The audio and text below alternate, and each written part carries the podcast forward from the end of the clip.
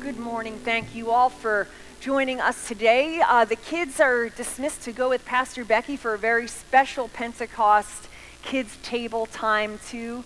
We have a great celebration today, and um, and, and, just a note, we have that little shield up on that side there of the, the baptistry. Um, that's called like the splash zone. I don't think we get too splashy today. You know, kind of go to SeaWorld and you get the splash zone. Everybody, we're going to have like ponchos set up on that side, but I don't think it was, it was too much today. And it's an exciting day today, and I hope that um, you'll be able to greet those who have been baptized. Um, they're going to be joining us to serve communion. If you didn't realize that, you will. Um, they're going to be serving communion to you today, but also in our celebration, we're going to have a picnic after this service. So please, please stick around, hang out. Um, it's going to be a great time of celebration as we continue to be together. And um, Pentecost.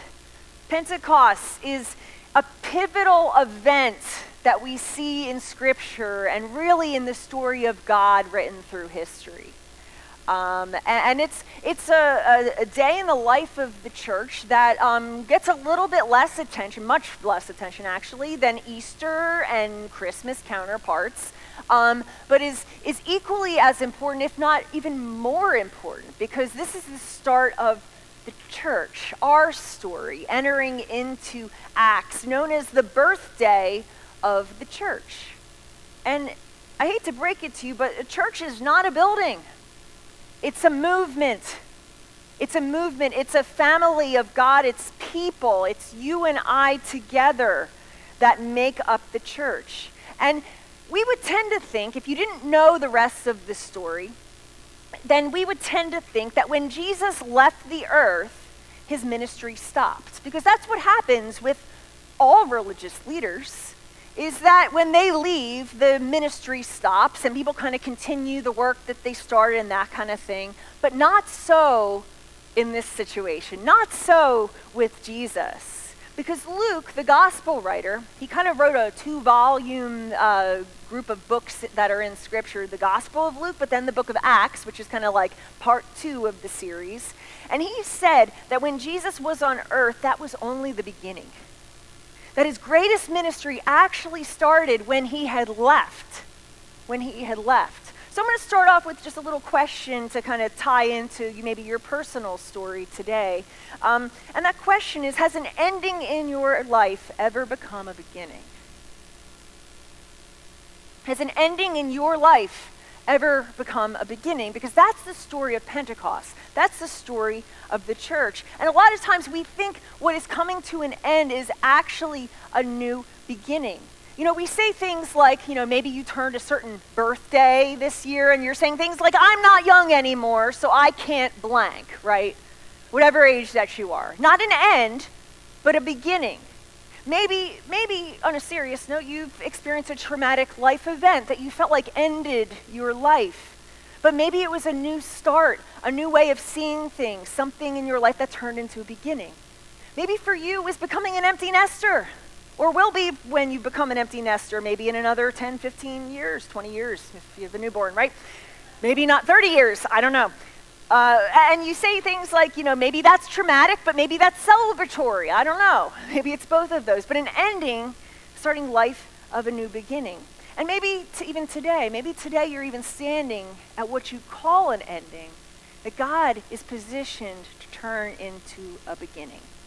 What we see in the story of Jesus is something just like that. And uh, if you have a worship guide, you can follow along. The scriptures are all printed there. It's also online for those of you guys online on our website, um, and you can follow along with this. But we see that in the story of Jesus because three years Jesus spends with his disciples, and then what happens?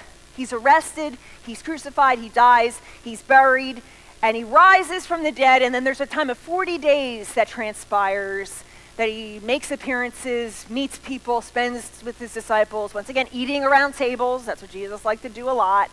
And then he gives them a vague command. And we talked about this if you were with us last week. He says in Acts 1, verses 4 to 5, Do not, do not leave Jerusalem, but wait, wait, wait for the gift my Father promised, which you have heard me speak about. For John baptized with water, but in a few days you will be baptized with the Holy Spirit. Anybody grow up in a church that preached from like the King James Bible? Anybody? Or, what about like in a, maybe the Catholic tradition or, or Orthodox church? You ever heard of the word Holy Ghost? The Holy Ghost, right? Um, uh, you know, the, thou, Holy Ghost, like all comes along with that. We call that you know, the, the Holy Spirit. Uh, but, but immediately in this story, we see that Jesus shares this news about what's to happen. And then we see that the disciples, they don't get it. They get off track. They start asking, when are you going to restore Israel, Jesus? Like, when are you going to bring back the kingdom, make to the good old days? They thought that his kingdom was an earthly one. They thought about a national identity instead of having citizenship elsewhere. But then Jesus gives them the biggest mission that has ever been given to a human being or human beings. And he says this after the little complaints. He says, But, but you will receive power when the Holy Spirit, the Holy Ghost, comes upon you, and you will be my witnesses in Jerusalem and all Judea and Samaria and to the ends of the earth. And then what happens? They look up for what's next, and he's gone. He's gone. Odd, right? He vanished. Very heartless of Jesus. Like to give this very, very important command, and then he just disappears. I was thinking when I read this scripture over and over again, of course, many of us know the, how the story goes, but I was thinking, did Jesus just ghost his disciples? You'll know what, you'll know what ghost means. You know what the term ghosted means? The title of this message is called Ghosted. It's called Ghosted. And I'm not going to ask you if you've ever been ghosted or if you've been the ghoster in that sense. But um, just think back. So if you don't know what ghosted is, just let me unpack the Seventh grade dating scene. Um, you were dating somebody and you didn't have the courtesy to break up with them, so maybe you had your friend break up with them. Well, the news is today that's a lot easier to do. You have a device, you just don't respond. You don't respond. And maybe it's happened to you even as an adult, right? You invited somebody, you're talking to them, maybe a friend, even a relative, right? And it's like nothing. Like the days go by. You see the little red icon, it says READ at the bottom of the text you send, and you're like, that was like three weeks ago, right? Ghosted. Ghosted. Technology makes it easy. But of course, I'm using it in two different ways. Jesus tells them about the Holy Spirit, aka Holy Ghost, that he's going to gift them with. But then he leaves. He does both, the, both of those things. And I imagine what questions would have been going through your mind, right? Thinking back to like the 90s hit, I'd say, like, hey, what's going on? I'm, I just totally butchered that. That was horrible. Then, can you sing that for us?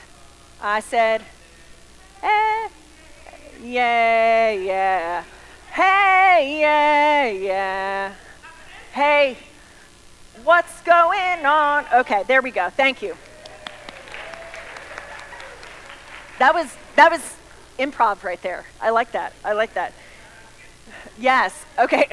there we go. He is going on. So, um, but anyway, but I imagine that's probably what they were thinking. Like, what is going on here? Right? He says this and then he just disappears. Like, Jesus, what's happening? But what they didn't realize is what they were calling an ending was a new beginning. They weren't ghosted, they were gifted. They were gifted. And so the story continues in Acts 2. When the day of Pentecost came, they were all together in one place. Now let's just pause there because I think this part of the story, the story of Pentecost, really shows us what was beginning and what we're involved in, what we have stepped into. Because you know what was beginning? First, the beginning of the gift of absence. The gift of absence. Have you ever experienced the gift of absence? You know, when your coworker is sick, the one that you don't like, and you're like, I pray that it's not that bad, right? I pray it's kind of mild, but I also pray that maybe they'll be out all week, right? Wouldn't have to bother me. That's not the gift of absence.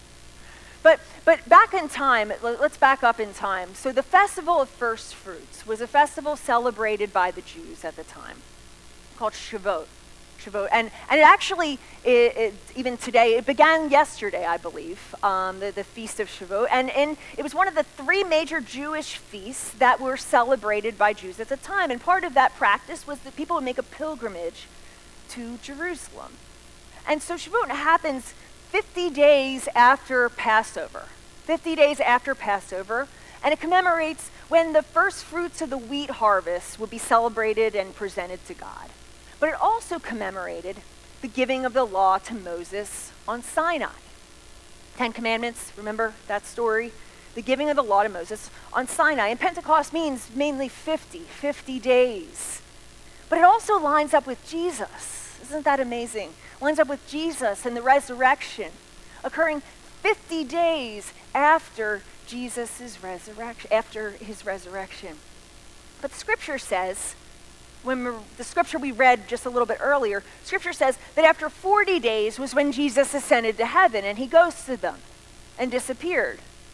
But so that means that if you do the math, even if you're not a whiz at math, you can do this, right?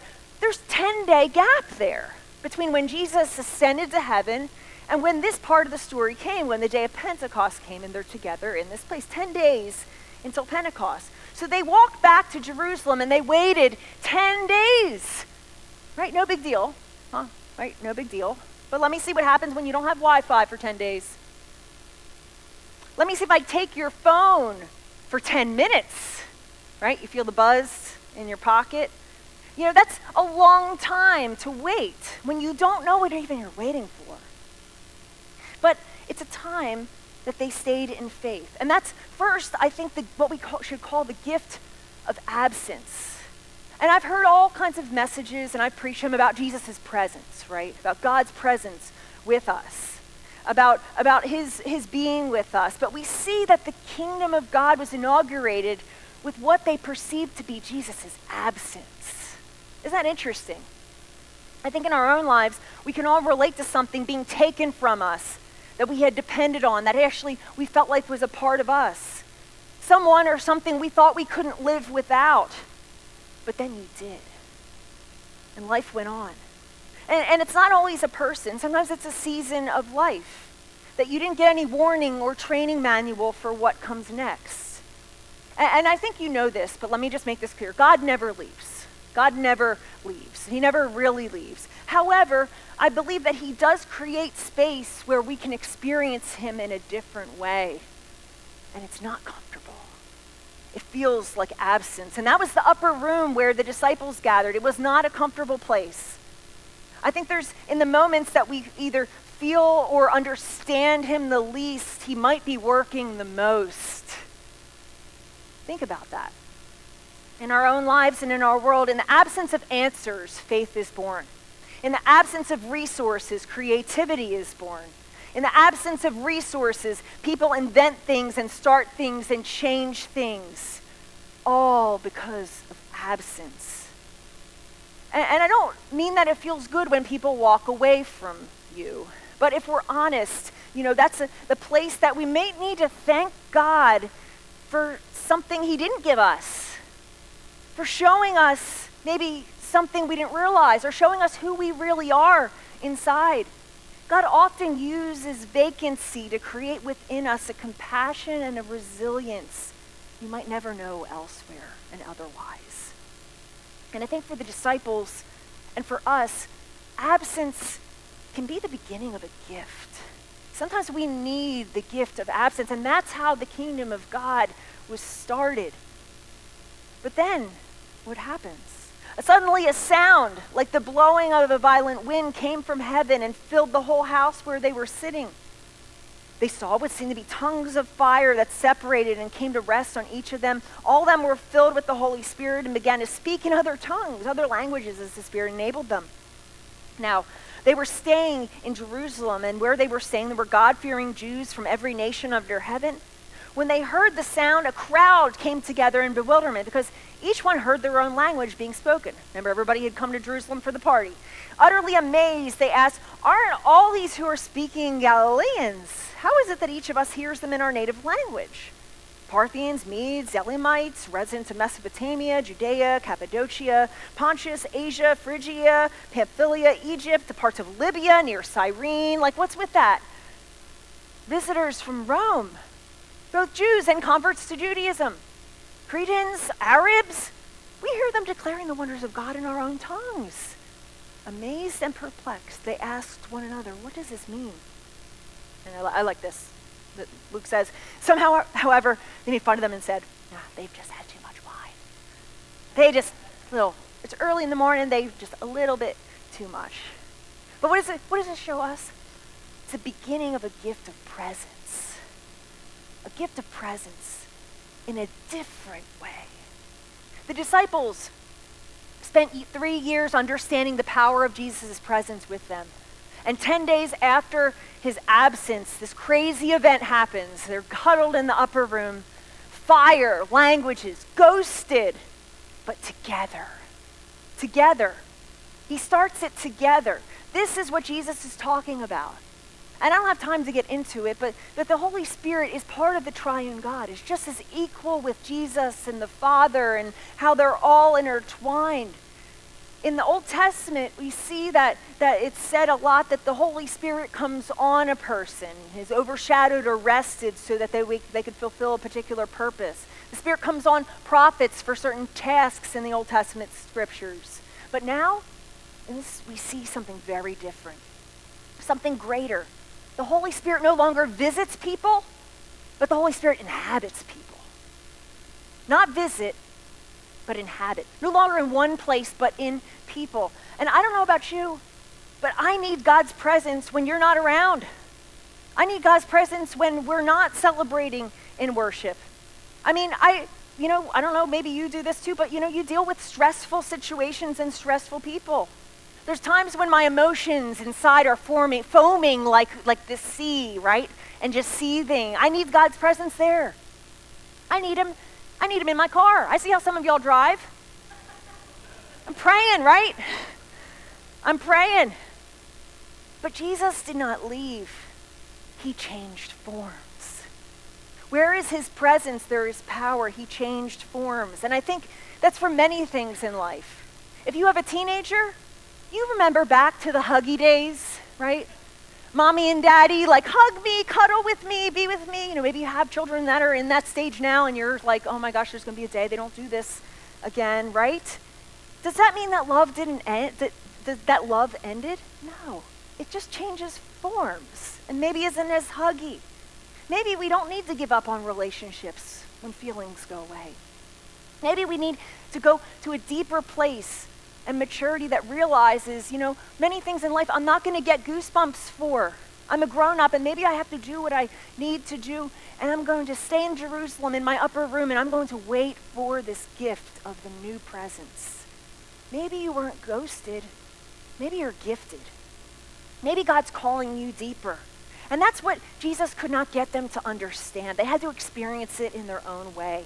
They kept thinking it was something that they could see but until his presence with them changed. And before he left, Jesus had told them, But very truly I tell you, it's for your good that I'm going away. And get this, underline this. Unless I go away, the advocate, the Holy Spirit, will not come to you. But if I go, I will send him to you. he said, It's good that I'm ghosting you. It's good that I leave you in physical form because then I can lead in spiritual form and direct you from a deeper place. And Jesus wants to move in. He wants to move into our lives, into our hearts, but He doesn't want just a guest room. He wants complete access to your whole being, to your whole self, to every area of your life, everywhere. And that's why He says it's among all people. Jesus said, in Jerusalem, Judea, Samaria, and the ends of the earth. And for many of us, when we hear that, it's kind of like Star Wars galaxies, right? But these are real, actual places. The places, there's not one place that he does not desire to inhabit. And I love that it happens in this feast that was very important in Jewish tradition because everybody was in town. All those weird names that I just read, all these different places, languages, God could care less. He's a part of all of them. The world came to them. God's presence is for everyone. It's not for one race, it's not for one background, it's not for one certain area of, of the country or, or whatever it might be. God's presence is for everyone. And the Spirit gives the gift of crossing man made boundaries and divisions and connecting us. But then what happens? and Peter. Peter goes on. The story doesn't end. The Peter stands up with the eleven and he raised his voice and addressed the crowd. He says, Fellow Jews and all of you who live in Jerusalem, let me explain this to you. Let me explain what's going on. Listen carefully to what I say. These people are not drunk as you suppose. It's only nine in the morning. I love that, right? Like, you, you wouldn't make this stuff up. No, this is what was spoken by the prophet Joel. In the last days, God says, I will pour out my spirit on what? Who? All people, all people. So I want you to get ready to raise your hands. If you're a son or your daughter, raise your hand. You will prophesy. If you're a young man, I want you to raise your hand. You will see visions. If you're an old man or old woman, if you consider yourself, be proud, right? You will dream dreams. Even on my servants, both men, raise your hand, and women, I will pour out my spirit in those days, and they will prophesy. They will, I will show wonders in the heavens above and signs on the earth below blood and fire and billows of smoke. The sun will be turned to darkness, the moon's of blood before the coming of the great and glorious day of the Lord. When all this is going to be finished, not quite yet, and everyone who calls on the name of the Lord will be saved. Everyone. All people. All people have access. This is the beginning of the gift of a new era that we are living in. Of all people who stands up, it's Peter, right? Peter. If you go back in the stories in Scripture, you see Peter, he's the foul mouthed fisherman. Last week we said, you know, in the course of about an hour, he not only cut off somebody's ear, but he cussed out a servant girl, right? This is Peter, the failure who ran away from Jesus. He's the one that's proclaiming boldly. God fills him and gifts him with power and a new calling. This is an, un, this is an era of unlikely people. Are you an unlikely person? Are you a person that maybe was thrown out in the trash at some point, or somebody told you you're never going to mount up to anything? Or maybe you had something inside you that said, hey, I'm not worth it. I'm not worth this, I'm not worth him, I'm not worth her, I'm not worth that. Well, guess what? God works through unlikely people. And it's you. And he, he wants a new kingdom. He doesn't want to restore what was, what Israel was. He wants a new kingdom to restore humanity as a whole, and he wants to do it not from on high, but through you. Through you. He quotes Joel from the Old Testament. He wants to invite us all, we all raise our hands at some point to be a part of it. Where there is his presence, there is power, but it's different. It's not the power of the sword and the power of the fight, it's transformative power. And, and for many of us, like, we want to, you know, serve God and, you know, want to do some good things, but then, like, life gets in the way, or it's like, oh, I got a better option, or that kind of thing. Like, many of us like the concept of serving God and having a relationship, right? And, and I think it's like anybody whose kids have asked them for a dog, right? They like the concept of a dog, but the concept does not have to be taken out in the middle of the night to go potty. we like the concept of being used by God, the concept of a relationship, but what about the moments when the kingdom becomes inconvenient?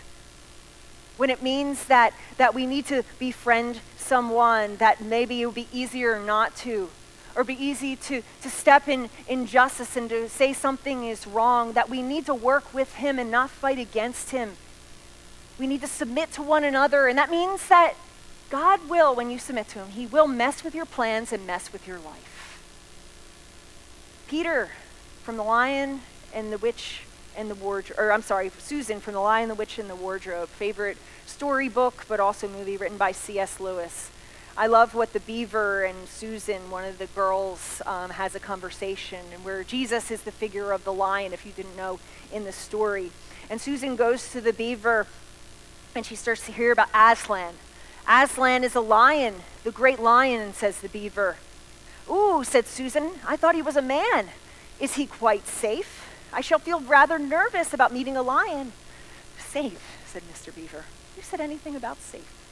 Of course, he isn't safe, but he's good. He's good. He's the king, I tell you. That's the God we serve. Not safe, but good. And further on, in, after Peter's experience, and after he shares the good news of Jesus, the resurrected Jesus who has come, Acts tells us, or Luke tells us, those who accepted his message were baptized. About 3,000 were added to their number that day. Imagine 3,000 baptisms. Like, you know, it took us like 15 minutes to do three, right? It's like amazing, amazing act of God. And historically, those of us that are kind of like struggling with this historically, historically there is no explanation, and this is this is according to several scholars who are atheists, who say there's no explanation for how a scared group of Jesus followers huddled in a room in Jerusalem suddenly became bold enough to spread news about Jesus and his kingdom to an entire world about a risen carpenter and then give their lives for it. There's no explanation for that. But it's all because they were ghosted. The gift, the gift of absence, of presence, and the beginning of a new era. So, wrapping all this up, Pentecost. What they thought was an ending was a beginning beginning that has not ended, that we continue to live in. We're kind of the now and not, but not yet. The kingdom has begun, but it has not been finished. And think about it. Had Jesus, uh, Jeff, Pastor Jeff and I were talking about this the other day. Think about it. Had Jesus stayed on earth, he would have done us all a disservice. Why?